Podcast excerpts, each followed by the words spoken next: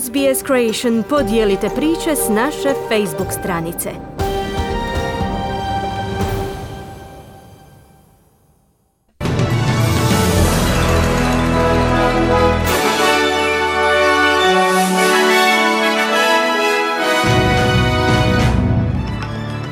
Danas u vijestima poslušajte. Savezna vlada mijenja pravila telefonskog glasanja uoči sutrašnjih izbora.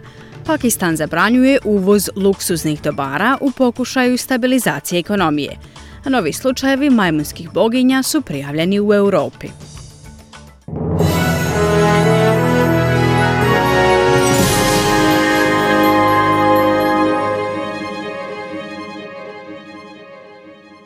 Slušate vijesti radija SBS na hrvatskom jeziku.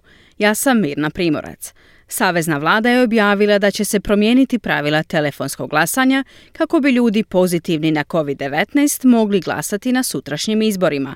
Koalicija je bila pod velikim pritiskom da izmjeni propise koji reguliraju kriterije za glasanje putem pošte i telefona, nakon što se pokazalo da oni koji su u utorak nakon 18 sati otkrili da imaju koronavirus mogu glasati telefonom, ali oni koji su prije toga bili pozitivni morali su glasati poštom. Nezavisna kandidatkinja za Kujang Monique Ryan pokrenula je kampanju prikupljene sredstava za financiranje pravnog osporavanja propisa, dok je Australsko izborno povjerenstvo tražilo hitne razgovore s vladom zbog zabrinutosti za lišavanje prava. Premijer Scott Morrison ranije je rekao da je stvar za Australsku izbornu komisiju da radi u okviru zakona s kojim se složio parlament. On je za stanicu 6 PR u Pertu, gdje završava svoju predizbornu kampanju, rekao da će se pravila promijeniti. Tužitelji su zatražili od suda da izrekne doživotnu kaznu za ruskog vojnika zbog pucanja u nenaoružanog civila u prvom suđenju za ratne zločine od početka rusko-ukrajinskog rata. Vadim Šišimarin priznao je krivnju za ubojstvo 62-godišnjeg civila tijekom prvih dana ruske invazije na Ukrajinu. Ovaj 21-godišnjak kaže da je 28. veljače, četiri dana nakon početka invazije, ustrelio muškarca kroz prozor automobila u jednom selu u sjevernoistočnoj regiji Sami. On je na sudu u Kijevu rekao da je to učinio po naredbi nadređenog časnika koji je inzistirao da bi ubijeni muškarac u ukrajinskim snagama mogao odati njihovu lokaciju. Sljedećeg tjedna u Hrakivu bi se trebala za promet otvoriti podzemna željeznica, no njeno ponovno otvaranje ovisi o uvjetima u drugom najvećem ukrajinskom gradu. Podzemne metrostanice u Hrakivu služile su kao skloništa od bombi za stanovništvo od početka ruske invazije, budući da je grad doživio jaku topničku vatru dok su ga ruske snage pokušale opkoliti. Ana Kušanirova, zaposlenica Hrakivskog metroa, sada kaže da je bombardiranje gotovo i da postoje uvjeti za otvaranje željeznice. Biće to samo ograničeno s tim da su neke željezničke postaje u sjevernom dijelu grada teško oštećene prethodnim granatiranjem, a druge potrebne za sklonište ljudi čiji su stanovi uništeni u ratu. Mnogi ljudi vrnulis iz granice. Mnogo ljudi se vratilo iz inozemstva, a metro se ponovno otvara jer ljudi moraju ići na posao.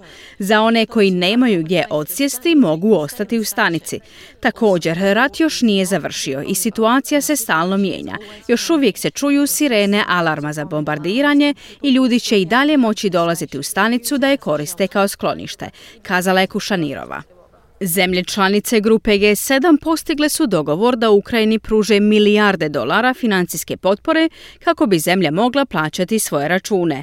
Ukrajinski premijer Denis Šimal pozdravio je najavu financiranja od 18,4 milijarde dolara, rekavši da je novac jednako važan kao i oružje koje su dali zapadni saveznici.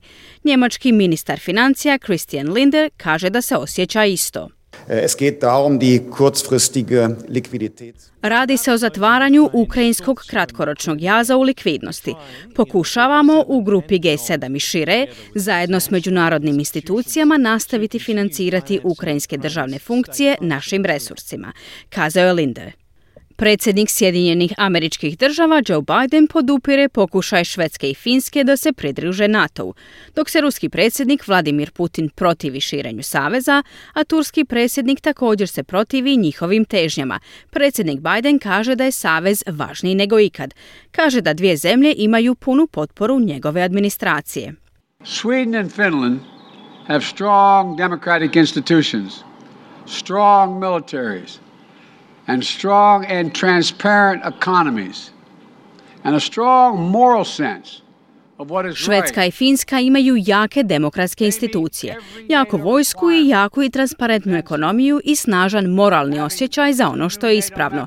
Ispunjavaju sve zahtjeve NATO-a, a imati dvije nove zemlje članice NATO-a na krajnjem sjeveru poboljšat će sigurnost našeg saveza i produbiti naše sigurnosne suradnje u cijelom svijetu, kazao je Biden.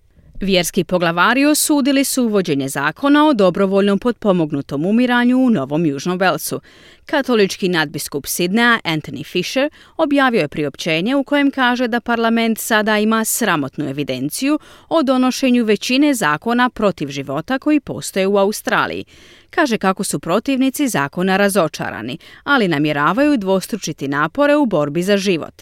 Državni parlament odobrio je u četvrtak zakon za dobrovoljnu pomoć pri umiranju za smrtno bolesne pacijente nakon maratonske rasprave o konačnim amandmanima u zakonodavnom vijeću.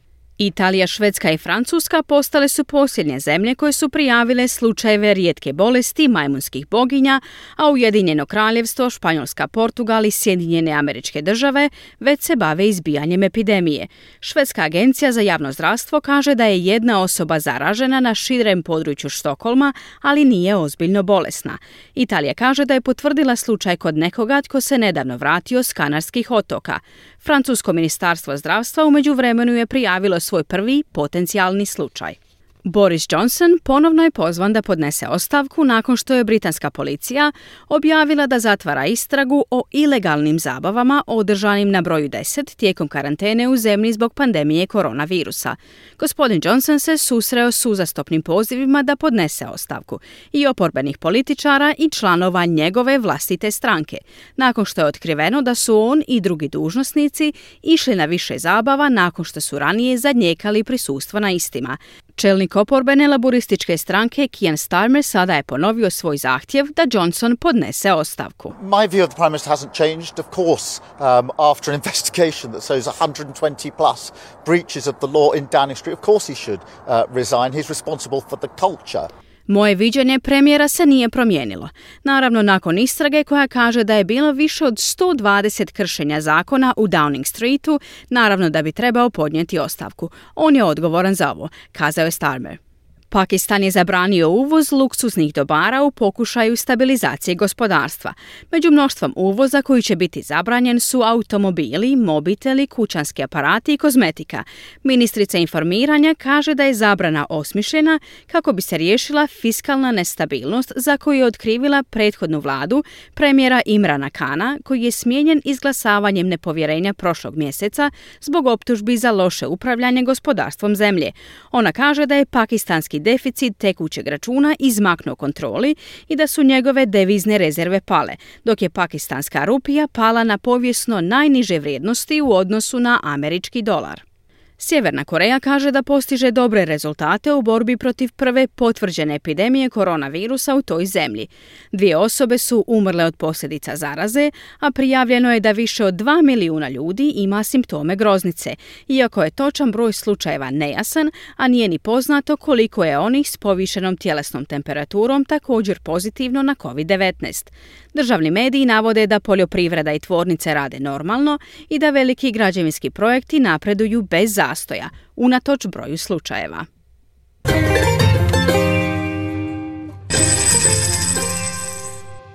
Danas australski dolar vrijedi 0,70 američkih dolara, 0,56 britanskih funti, 0,67 eura te 5,02 hrvatskih kuna. Današnja vremenska prognoza za glavne gradove Australije. U Pertu se danas očekuje kišno vrijeme i temperatura do 21 stupanj Celzijusa. U Adelaidu pretežno sunčano, temperatura do 18 stupnjeva. U Melbourneu umjereno oblačno vrijeme, temperatura do 16 stupnjeva Celzijusa. U Hobartu danas oblačno, temperatura do 14. U Kamberi se očekuje mjestimično oblačno vrijeme i temperatura do 15 stupnjeva Celzijusa. U Sidneju danas kiša, temperatura do 20 stupnjeva stupnjeva, Brisbane kiša, temperatura do 22 i u Darwinu se danas očekuje sunčano vrijeme i temperatura do 35 stupnjeva Celzijusa. Slušali ste vijesti radija SBS. Za više vijesti posjetite internetsku stranicu SBS News. Želite čuti još ovakvih tema? Slušajte nas na Apple Podcast, Google Podcast, Spotify ili gdje god vi nalazite podcaste.